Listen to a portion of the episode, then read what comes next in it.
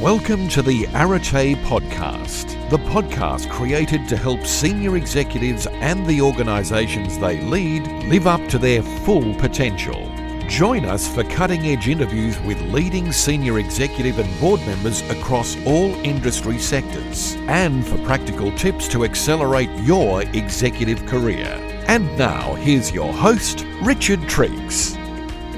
Well, Paul, uh, welcome to the Arete podcast. Fantastic to see you uh, on what is a sort of looking out the window, a relatively sunny Friday afternoon in Brisbane. Um, just to begin with, Paul, why don't you let us know about your current professional responsibilities?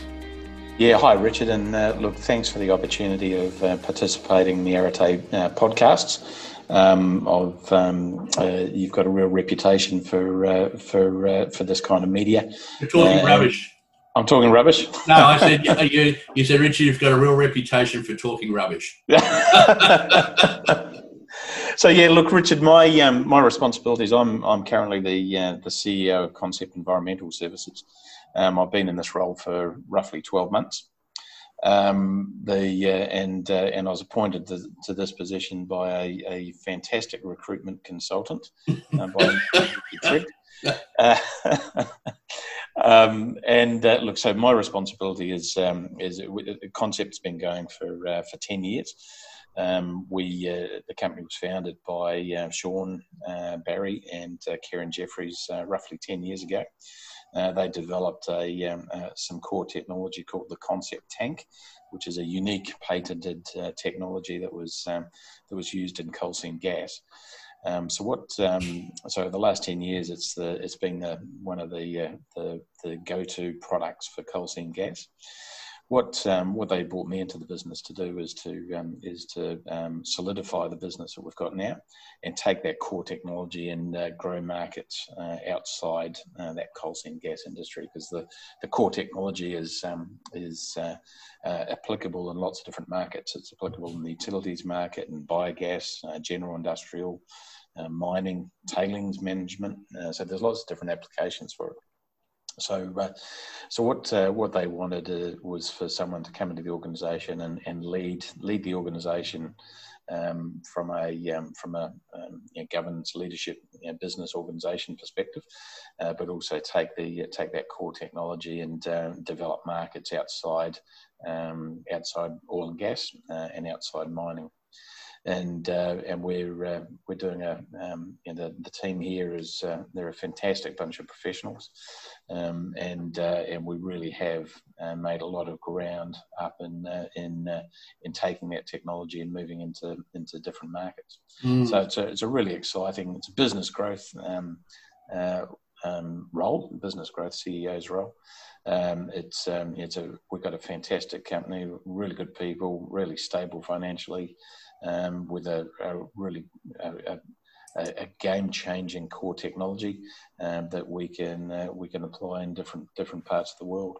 Mm-hmm. So, Thanks, Paul. That's an excellent introduction, and uh, appreciate the kind words about uh, uh, uh, us recruiting into your role. And you know, this is going to be a little bit of a different podcast to normal for me because what I'm most interested in is you you've been in the role for literally a year and uh, and sort of it'd be what I'm really interested in. You know, we'll talk about this a bit later in the podcast. Is sort of you, what were your impressions going in? What was the mandate? And a year later, you know, how do you feel you've been able to deliver on the mandate? And also in hindsight, you know, because that first people often talk about the first 90 days, right, as being pivotal. New CEO comes in first 90 days, but really that first 12 months I mean, that is the major milestone to know am I truly making a difference to this business? Is this business giving to me what I need in terms of my career satisfaction? Um, you know, what if I learn about myself in this period? But anyway, let's let's come back to that because another thing is interesting. You know, you and I having known each other for a long time, you've had such an interesting career in that you've worked in large corporates, you've worked in small business, you've worked in family business, You've worked, if I remember correctly, you know, you're in the armed forces. So, uh, you know, it's not a sort of traditional career path. So why don't we just sort of go back briefly, you know, and talk about sort of where things started from you? You know, uh, tell us about, uh, you know, where you were born in your early life and just sort of a quick um, uh, journey through your career to now. Yeah, no, no problems at all, Richard. um, look, um, my um, uh, uh, my early career, uh, and I was so sorry. I was, I was brought up in Auckland in New Zealand, so I'm a Kiwi, um, and uh, my first 18 years of life was uh, was in Auckland. I went to uh, went to school in Auckland. we um, mum and dad lived in in in the suburbs in Auckland. dad worked for the Auckland Savings Bank. Um, started off as he left school when he was 15. Started off there when he he was um, uh, when he was 15 and, and retired from there after after 30 odd years working for the Auckland Savings Bank as a um, the EDP auditor. So he, he uh, eventually got out of um, out of general banking work and went into the computer side of things. Mm-hmm. Um, uh, so and, and I went to uh, went to a school there called St Kentigern College, which was um, St Kentigern, for those of the those of you who are interested, he's the patron saint of Glasgow. Okay. Um, he uh, the uh, um, it's a very much a, a, a Scottish uh, Presbyterian value type uh, type school, um, uh, so, particularly around saving money. Right. Hard rules and hard drinking. Hard rules, hard drinking, and don't spend money. And I think that's probably been uh, been some core values that have uh, right. that have lived with me for the rest of my life. um, and I, look, I was fortunate enough in uh, in my last year of school, which was Form Seven in those days in New Zealand, um, to have a teacher called Austin Cupid, and uh, he was our our physics master and uh, he had a fantastic sense of humour, and him and I just just clicked. And um, when when we're talking through what the um, what the possible you know, career alternatives were for me, um, I was really good at maths and sciences and chemistry and physics.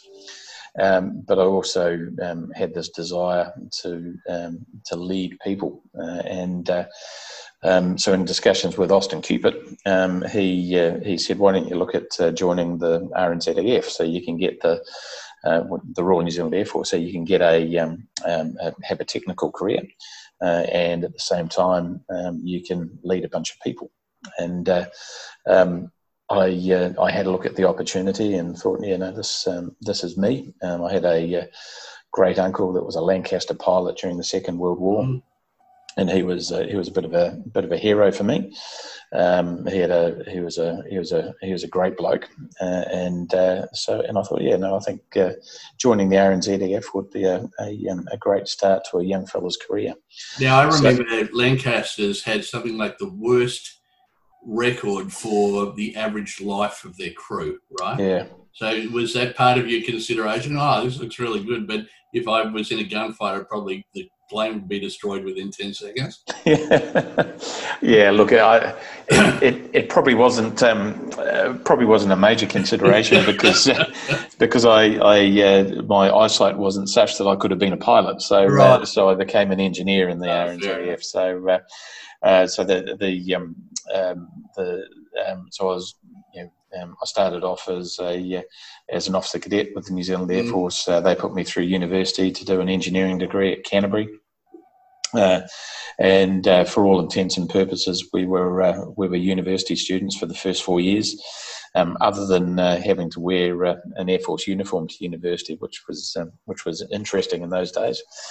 Um, so um, so yeah, so I did uh, did four years there, and during university holidays, um, we'd do our basic training and and practical work on different squadrons around uh, around the country. Um, and uh, and I you know really did enjoy that that people work. You know, and enjoyed the the uh, the technical side of the role. Uh, but I, I, what I really enjoyed was um, uh, was um, was leading a bunch of people and uh, to achieve goals. Um, when um, when I when I graduated from university, I was posted to to the to the fighter base in Ohakea, um, which was um, uh, which was a which was a fantastic experience. I was I was given uh, I, was, I, was, looking after the um, uh, initially uh, the uh, what, they call it? Um, significant maintenance on Skyhawks and Strikemasters as it was in those days. So taking engines out and doing um, doing in-depth maintenance on the aircraft. So I was I was I had um, forty odd people working for me. I was twenty two. Mm-hmm. So the average age of the people that were working for me were probably over 40 mm-hmm. Um, so it was a real character building. Um, experience in getting getting people to um, uh, to achieve the goal and maximise the uh, the aircraft that were out on the flight line for the pilots to take them up in the air and break them and come back down to ground and would fix them again. Um, uh, so it was a, a, really there was a really clear goal, uh, mm-hmm. and uh, and so my role was to make sure that make sure that we had the um, the equipment, the spare parts, the people, the manpower, the experience to uh, to maximise the uh, the availability of the aircraft out on the flight line. Mm-hmm. Um, then um, um, after uh, a year or so in that role, they um, they had an opportunity for uh, someone to run all of the um, the uh, the, the um, manufacturing facility because most of the New Zealand aircraft were were uh, 30, 40 years old, um, and you couldn't get spare parts. So you mm-hmm. had to mm-hmm. take, uh, you know, literally, in a lot of cases, a, a block of uh, a block of material uh, and machine uh, uh, comp- aircraft components out of out of the blocks blocks of steel um, or material. Um, and so I, I, was looking after a fabrication workshop, a, a machining workshop, a glass reinforced plastic uh, workshop, and that that was really um, cutting my teeth in in manufacturing and understanding what. Uh, quality manufacturing, how, how to manufacture quality components, because you, um, you, you don't get uh, too many too many chances of uh, of things failing when it's up in the air. Mm-hmm. Just just um, as a very very brief aside, without spending any time on it, imagine now or shortly in the future with three D printing, you know, you buy your plane, you buy all of the schematics or whatever you need, and say, oh, we need a new blah blah blah. You just push a button. I mean, how fundamentally that changes that entire uh, industry yeah, absolutely fundamentally changes yeah. it. It um, it changes the skills that's that's required. It cha- changes the yeah, yeah, just simply the the size of the manufacturing facilities that you need to do that kind of thing. Mm-hmm. Um, changes your supply chain. Uh, everything has changed as a result of that mm. that disruptive te- technology. Mm. So sorry to interrupt you. So uh, that's right. Um, so um, so then um, then I was offered a um, offered a um, uh, a, a, position or a, um, a, course over here in Australia uh, at Orchard Hills, RAAF Orchard Hills down in Sydney. Uh, to do a, an explosives armament uh, course. So, um, so it was at the the one central ammunition depot in, in Sydney, which was just just an absolutely sensational place. So it was out by Penrith, um, and the the uh, the officers' mess was uh, on this hill surrounded by nine holes of golf or nine, nine golf holes. Um, so, uh, so we would um, uh, we would you know during the day we'd uh, go to lectures and classes, and then at night go and have nine holes of golf and a few beers in the bar afterwards. And, and what rank were you then? Um, I was a flight lieutenant then. Right.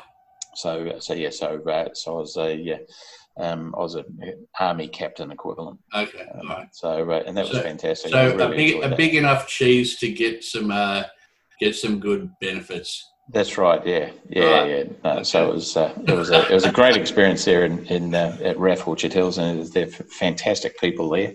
You're listening um, to this on audio, but Paul's got a very sort of cheeky smile on his face, so it's obviously a good time. That's right.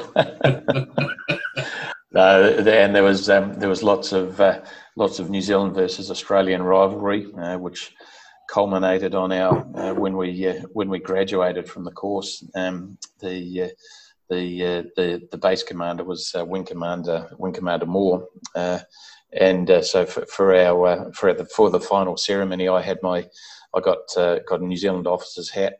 and and sewed corks onto the onto the onto the onto the rim, and uh, he uh, he got me up to at, at, our farewell dinner and presented me with a pair of uh, gloves that had Velcro sewn on them, oh. um, which uh, his PA told me that he actually sat in his office and uh, and personally sewed the Velcro onto it. Oh, really? Leather gloves. So, well, for, so those people who don't know that joke, ask a friend. It's, uh, That's right. Yes, exactly. why, why, why do they give New Zealanders gloves with Velcro? We, we won't right. get into that here. Now, uh, Paul, I know you're a bit pushed for time, so uh, you know I want to make sure we get into the juicy stuff. So, uh, okay, so you're in the Air Forces, and um, yep. and so what sort of motivated you to exit? Uh, look, so, so, it was always um, uh, always my goal to um, to um, to not uh, to get into uh, into um, uh, into the general economy, um, rather than you know I didn't see myself as being a twenty or thirty year military um, veteran. Um, so I was, I was keen to uh, see if I could get into corporate life. Um, so uh, so when I got out of the uh, the military, I was lucky enough to get a, um, a, a pardon me. a maintenance manager's job for a uh, for an ICI chemical plant uh, mm. in pardon me in Mount Maunganui in um, just south of Auckland in a fantastic part of uh, uh, part of New Zealand. It's called the Bay of Plenty. Um, we uh, we actually uh, bought a kiwi fruit orchard when we got out of the Air Force, and, and we've still got that and still operate that.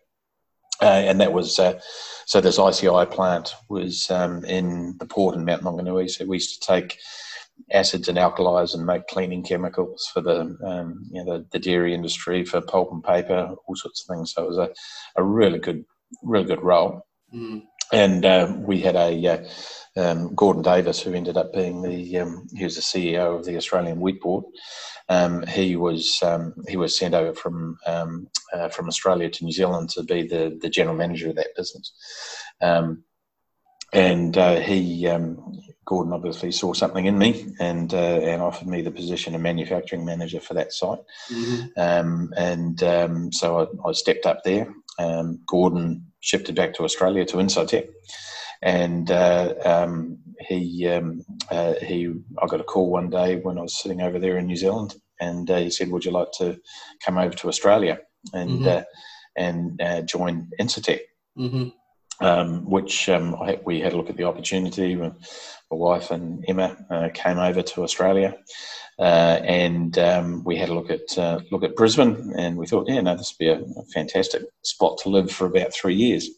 Well, that was um, 22 years ago now. So, uh, so we we uh, love Australia, love uh, living in Australia, love the opportunities that Australia has given us, but always will support the All Blacks, unfortunately. And we've become card carrying passport holders of Australia. Uh, but uh, but we uh, unfortunately can't support the Wallabies. So, okay. and um, you know, just to interject with a quick question again, not to get too diverted by this, but I'm interested. You know, you're 20 years old, you're managing 40 something year old guys.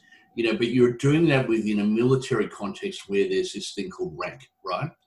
How did you find you had to change your leadership style coming into a commercial organization where okay, there are you know there are there's a hierarchy in terms of roles, but that the rank thing is you know particularly Australians.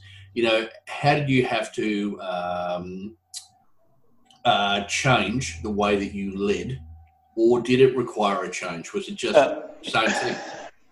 Yeah, look, um, my, my approach to leadership when I was, when I was in the military was um, was that um, uh, I treated everyone as people as being a person.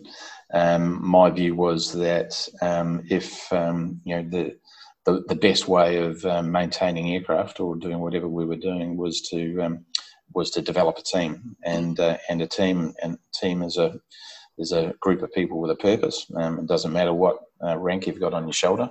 Uh, mm-hmm. You just got to treat everyone as a as a as a person to get the best out of them. So you've got to know them as people. They've got to know you. Uh, they've got to understand how you tick. You've got to have good communication skills. You know, the simple things like uh, you, know, you, had to make sure that um, that there was a, a, good flow of information upwards, mm-hmm. um, so that people could say there's a problem with this aircraft or this component or whatever it was. Mm-hmm. Um, so it was very important, in my opinion, not to have um, you know a significant um, you know rank dominated uh, team structure mm-hmm. um, because that wasn't the most effective and wasn't the most um, you know, it could even compromise in airworthiness of, uh, of aircraft. Sure. So uh, so that was a, so I really didn't have to dramatically change that uh, style when I got into the corporate world. Okay. All right so you're at Incitec Pivot you're in Australia now um, uh, so talk us through you know how things evolved um, over the next few years to you know eventually getting your current role as um, CEO of Concept? Well, one of the um, uh, one of the, the legacies that uh, Gordon Davis left me was um, um, he was fantastic at, uh, at developing careers and uh, getting you to think about you know what your skills were and where you wanted to go in your career. And, and uh, I've got a um, you know a, a, lot of gratitude for the um, for the coaching and the support that he gave me in those those formative years. Um, and you know through through conversations and um, through um, you know, you know him feeding back to me what my strengths and weaknesses were. Um, what uh, absolutely floated my boat was um, was to um, uh, run organisations and be responsible for, for an outcome from a uh, from a you know, sales and marketing and an execution perspective um, to maximise profit for organisations, and that was something that I I, I got from Gordon, um, and so so I my desire, um, based on um, based on those discussions and the coaching they gave me, was to uh, look for look for um, roles that were um, you know, not just running you know, the operations or the maintenance of, a, of an organisation, but be responsible for the entire organisation. Um, so um, so uh, when uh, so after four years, I think it was, I, I left um, uh, left the Orica group, um, and um, and um, started with um, with CSR uh, as the uh, the Queensland operations manager for the Gyprock fibre cement business, mm. which was you know effectively everything other than uh, other than the sales and marketing side um, of the organisation. So it was it was running a business, but but still not quite um, an entire business. Mm-hmm. And it, it um, um, you know, I, got the opportunity with um, with Weir um, a number of years later. Um, Rob Brown, um, he was uh, the regional managing director for the Weir uh, Weir Group. He saw the the benefits that I was able to to to to bring to their organisation, and he appointed me as as the uh, managing director for the uh, for Weir Minerals Multiflow, uh, mm-hmm. which was in Caloundra. Mm-hmm. And again, that was um, the sales and marketing, the operations. It was a, a major, um, going through a major restructure. Uh, the the uh, business had just been a, it was a new acquisition of the Weir Group.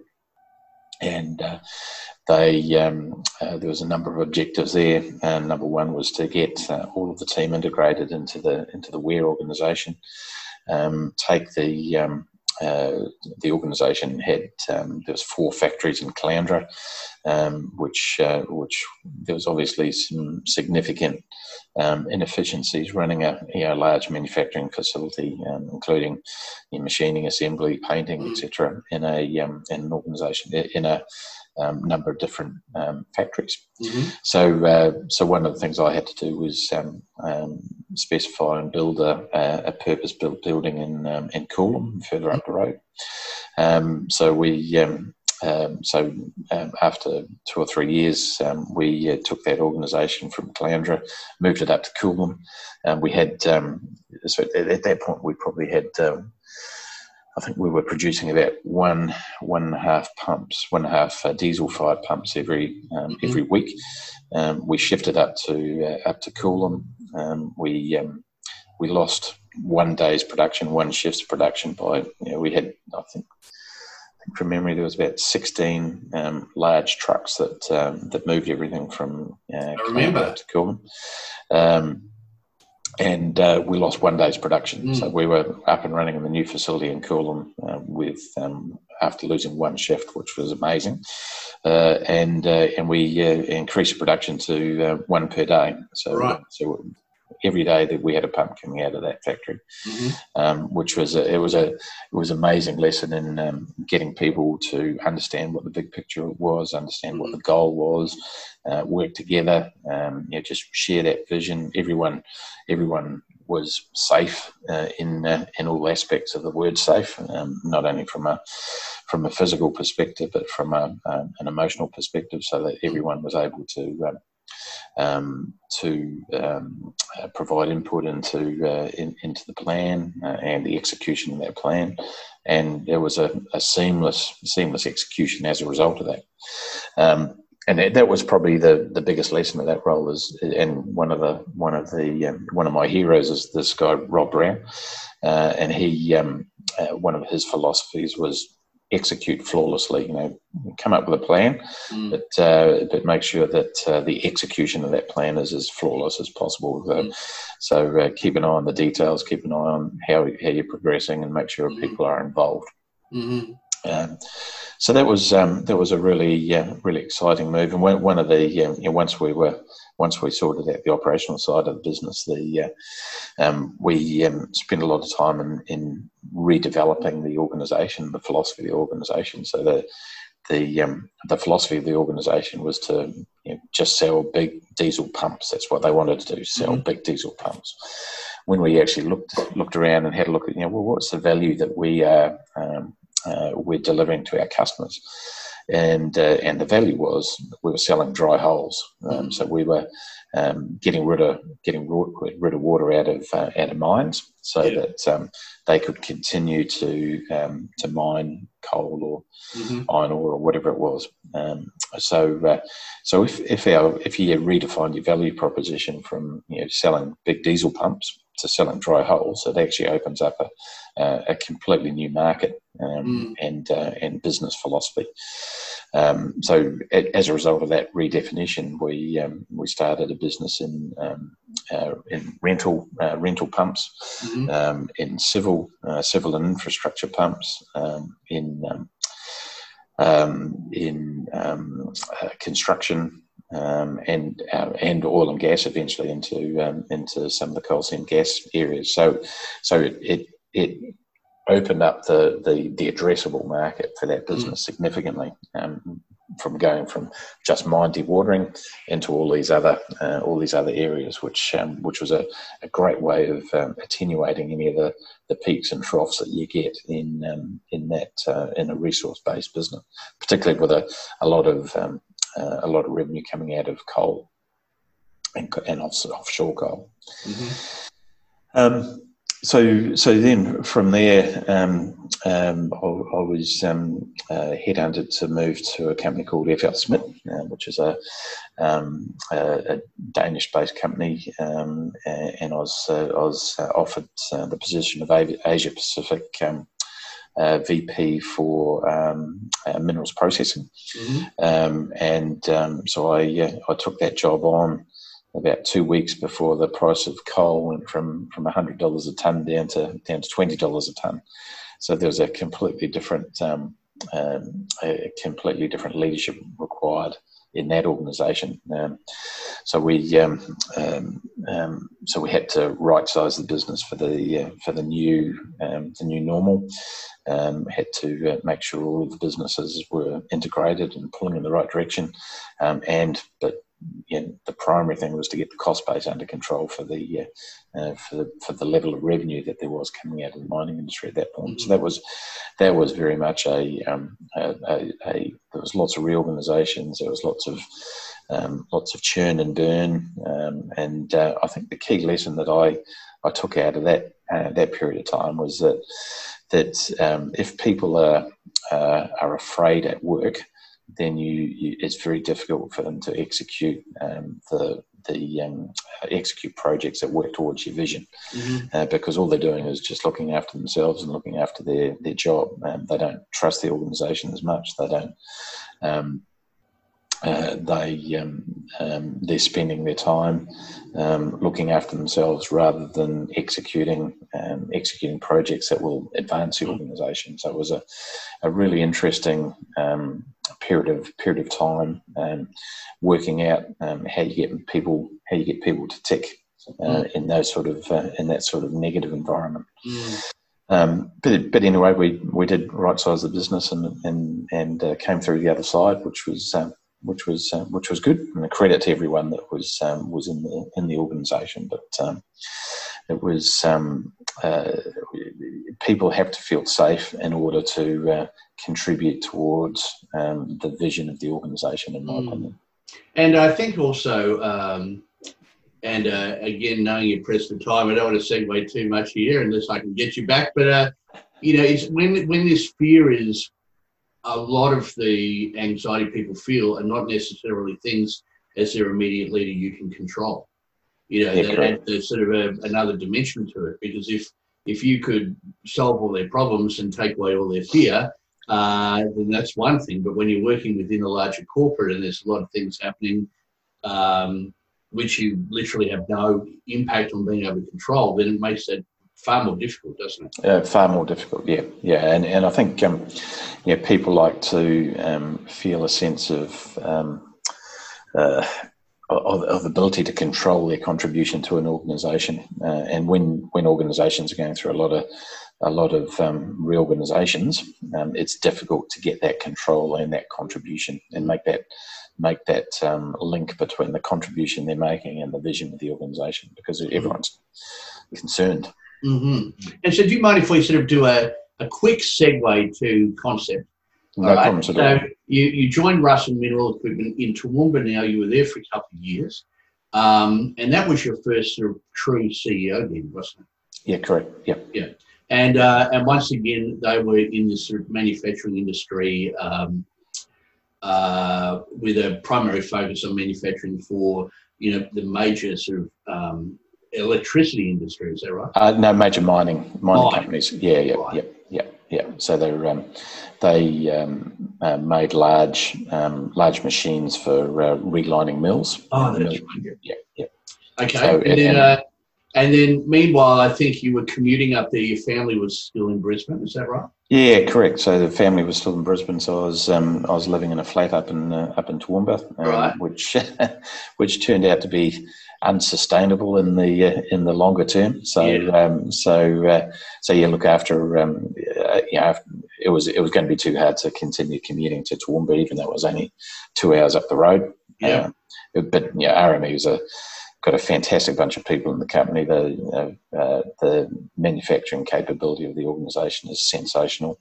The mm. products they make is sensational. The the um, yeah, the markets they serve just um, just love RME product. Mm-hmm. Um, so uh, so yeah, no, look, it was a it was um, it was a shame, but it didn't uh, didn't necessarily work out um, in that. All right.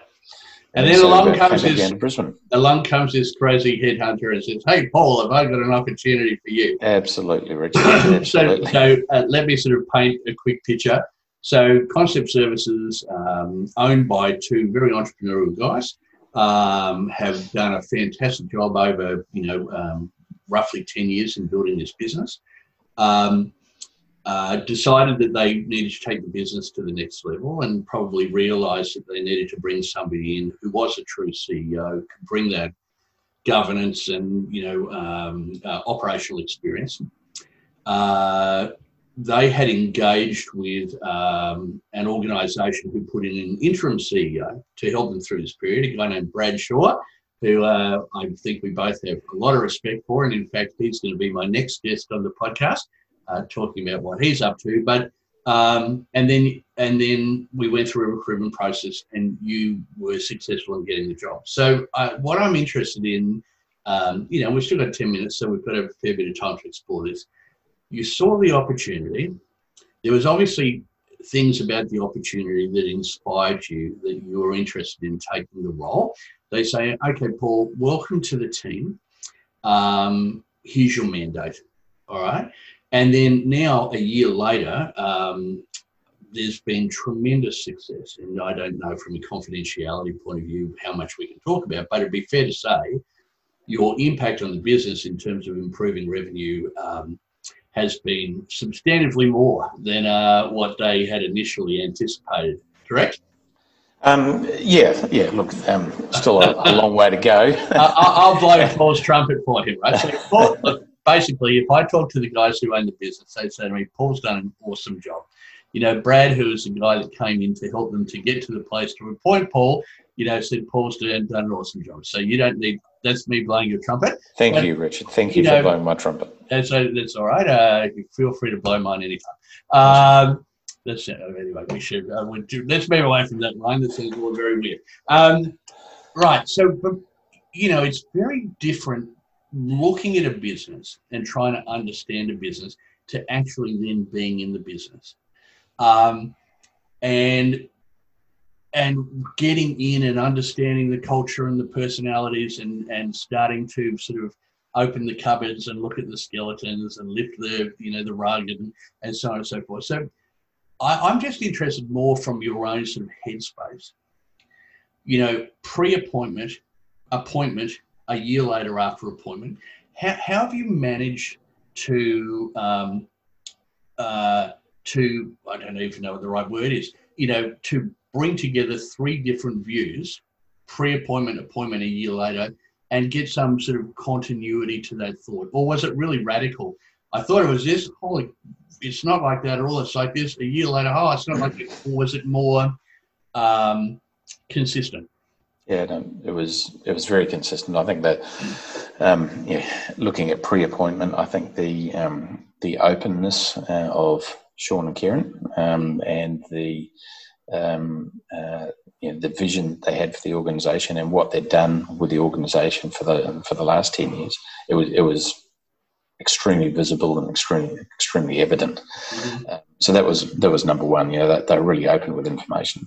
Um, they struck me both as being very um, values based people, um, and uh, and that has absolutely continued over yeah. over the subsequent twelve months. Um, so they they have got very strong values. Um, those values are reflected in the organisation. So it's the values of you know looking after people. Um, it's the values of um, financial conservatism.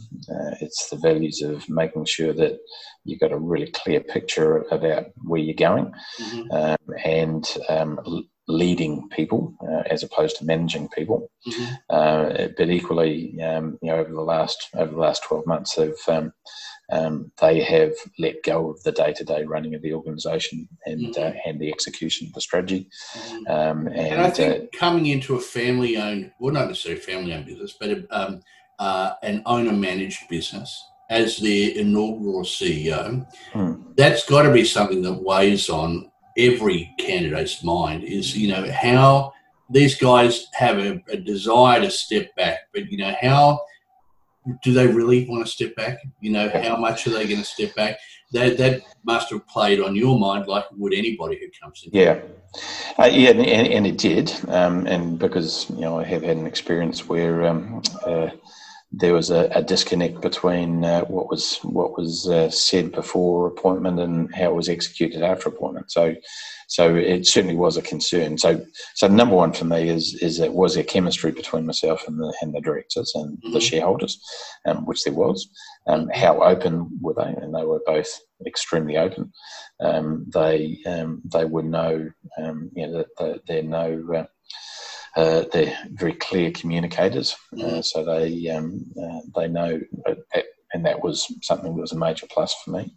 Um, but I, I, think the ba- the basis uh, for me was that you know after you know, meeting them from a number of weeks or months and different meetings, I felt as though I could trust them, mm-hmm. and that was uh, that was something that was really important. And and uh, um, yeah, the the last 12, 13 months has um, has proven that that um, uh, that um, um, that belief that I had at the start was actually has a, is actually true. You know, they, they, are trustworthy. They do do what they you know, or say what they're going to do. Uh, they actually they do it, mm-hmm. um, and um, uh, and they're very open, you know, in, in, both directions about getting feedback. So, mm-hmm. so so I think that was uh, that was a solid uh, foundation because there's no way that um, we would have had the success that we have had over the last 12 months if that if that basis basic trust personal relationship wasn't there. Mm-hmm.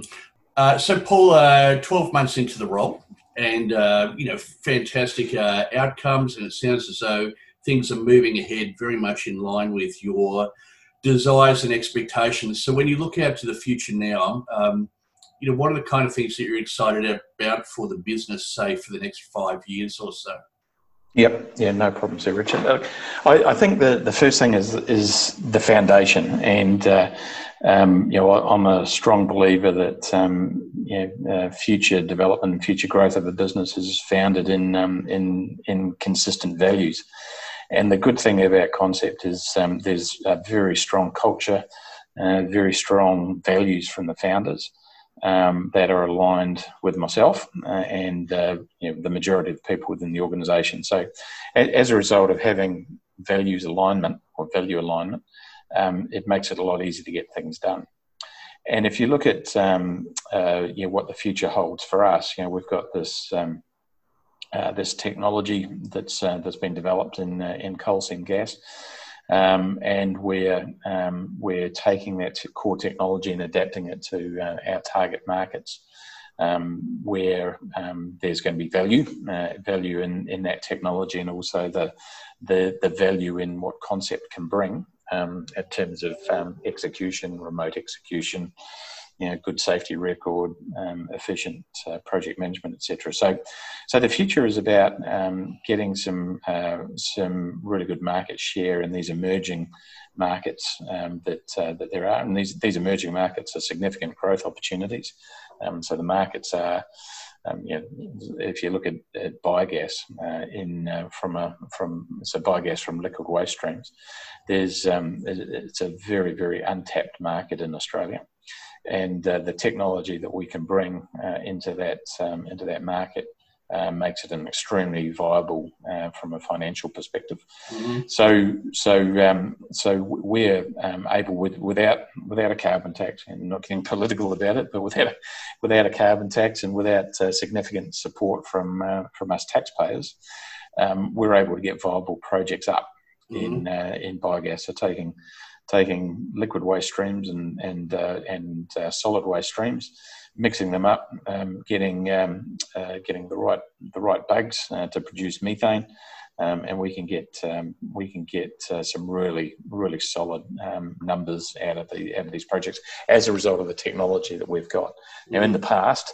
Uh, it has been difficult for companies to get um, biogas projects up and running because um, you know, there wasn't the, the there wasn't the taxpayer subsidies to make these things happen like there are over in Europe. Mm-hmm. But uh, with um, with uh, better execution, with better technology, with some um, some financial benefits that we bring on the cost side, these projects are all, all of a sudden going to become viable. And uh, um, you know, that's that's effectively an untapped market that we can mm-hmm. we can um, number one get into, build the plant, um, and uh, our vision for the future is that we can we build, own, and operate these um, generating facilities. So generating gas and then generating mm-hmm. using that gas, selling the gas, or, mm-hmm. or, selling the electricity that comes from the gas.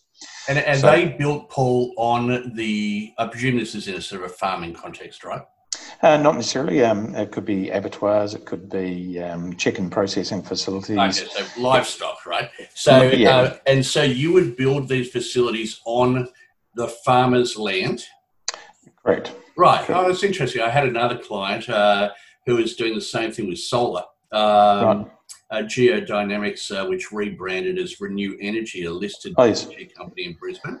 Yes. Um, but the CEO's moved on since then. and I don't know where they got to with that strategy. Well, uh, yeah, yeah. Yeah, no, uh, uh, that, that's a, that's a really interesting company, and they um, um, uh, I, I, think the, the the gap that they uh, that they had is the um, cost effective technology that can actually actually generate the gas. Right. Um, so that's that's the gap that we can fill. Right. Okay. Oh, that sounds exciting. And I think from um, in my conversations in the past with the owners of Concept, because of the size and the sort of um, uh, the transportation challenges, uh, they hadn't really sort of pursued international markets at that time. Is yep. that on the drawing board or not? Yeah, so we've um, we've signed up a, a um, distribution arrangement with um, with a former colleague of mine in Indonesia.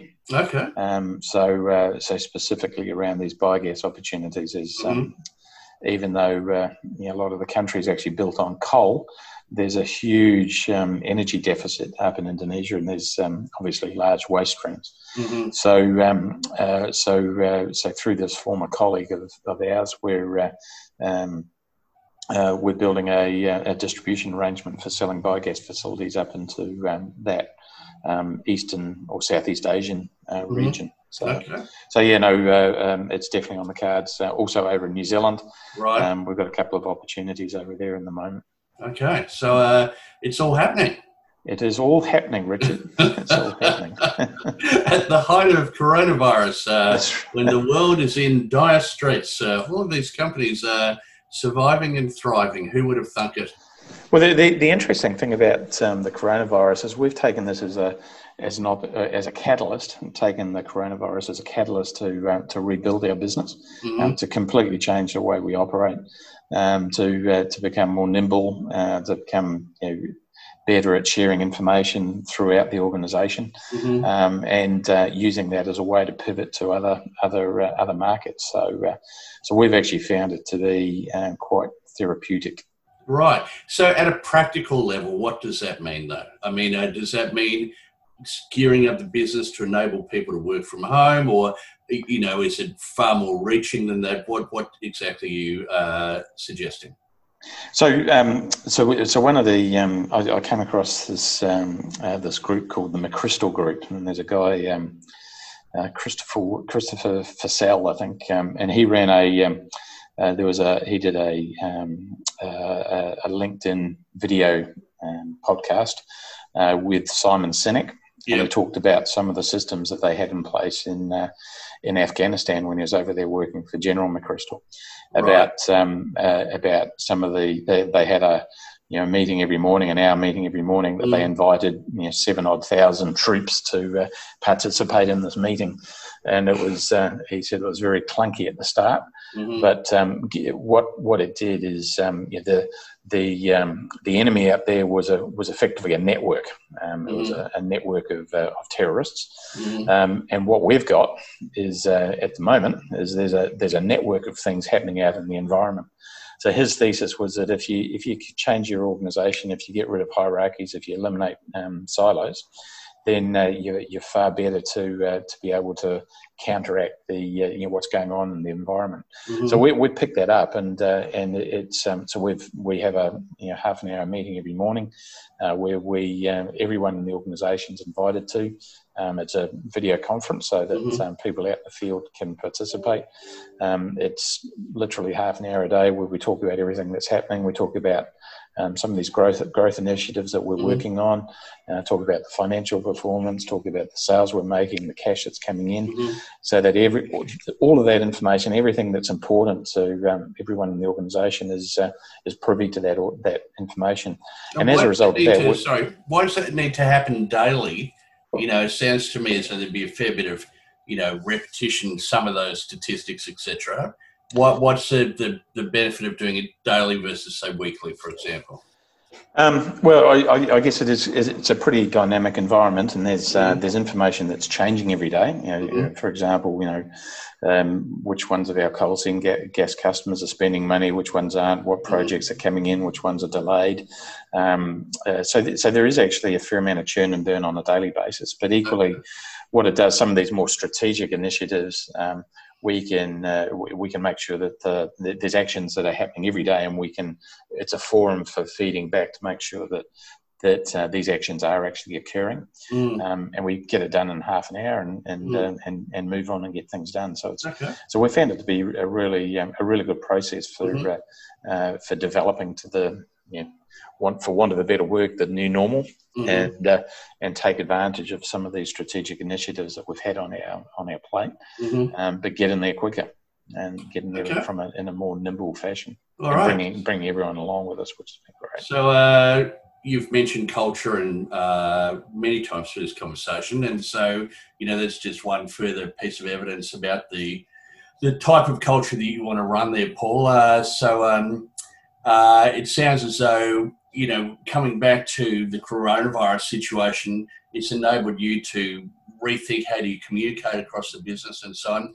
So, in general, it's been a positive experience for you.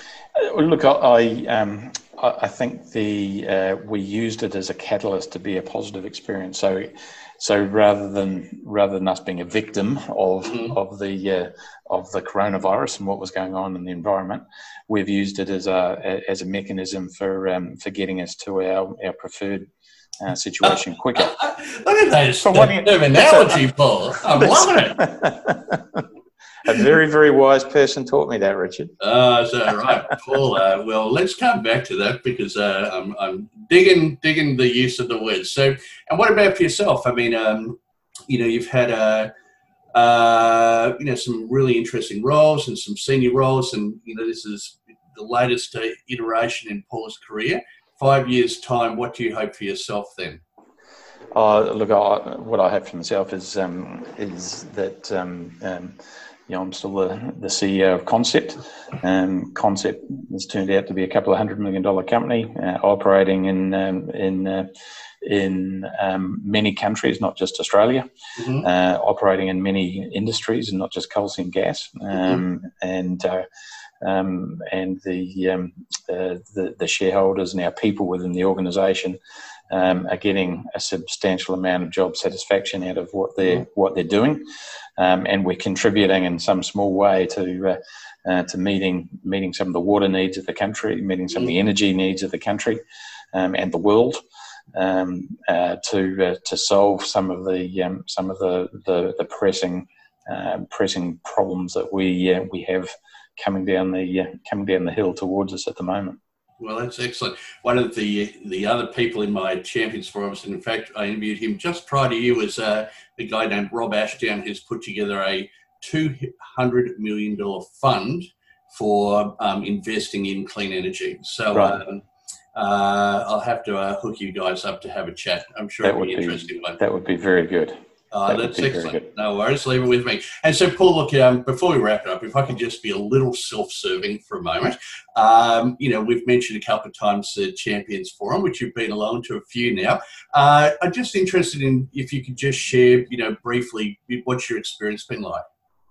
Uh, yeah, look, I think um, what I found with the Champions Forum is that um, yeah, the, the, problems that um, I've got and the problems that uh, Concept's got um, um, we're not Robinson Crusoe. There's uh, lots of other people out there that um, that have similar and related uh, related issues.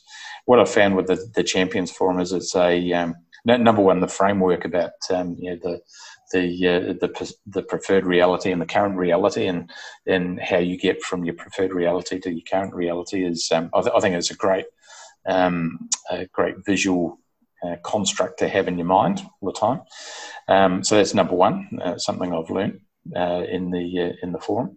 But number two, uh, just you know, just um, uh, bouncing problems off of, of people that that you haven't got a um, you know, a substantial interpersonal relationship in the uh, you know currently. Mm. Um, the, it's amazing the the different perspectives that you get from people who are who are like minded uh, and who have got similar problems to uh, to yourself.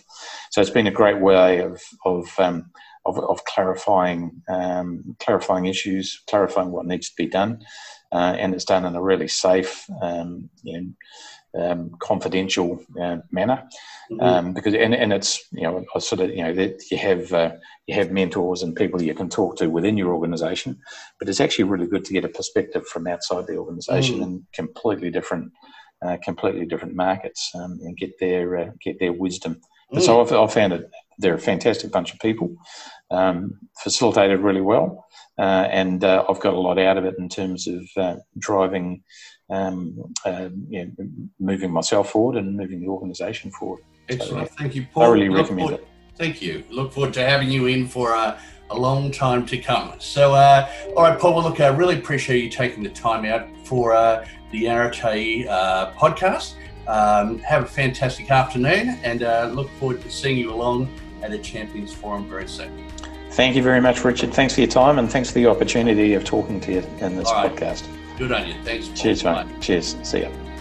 Thank you for listening to the Arete podcast with Richard Triggs. We frequently feature guests from organisations we are currently recruiting to build the company brand as an attraction strategy for candidates. If you would like to promote your organisation's brand as an employer of choice, please contact Richard directly on 0403 588 517 or via email richardt at areteexecutive.com.au. The Arete podcast is brought to you by the Experts On Air Podcast Network.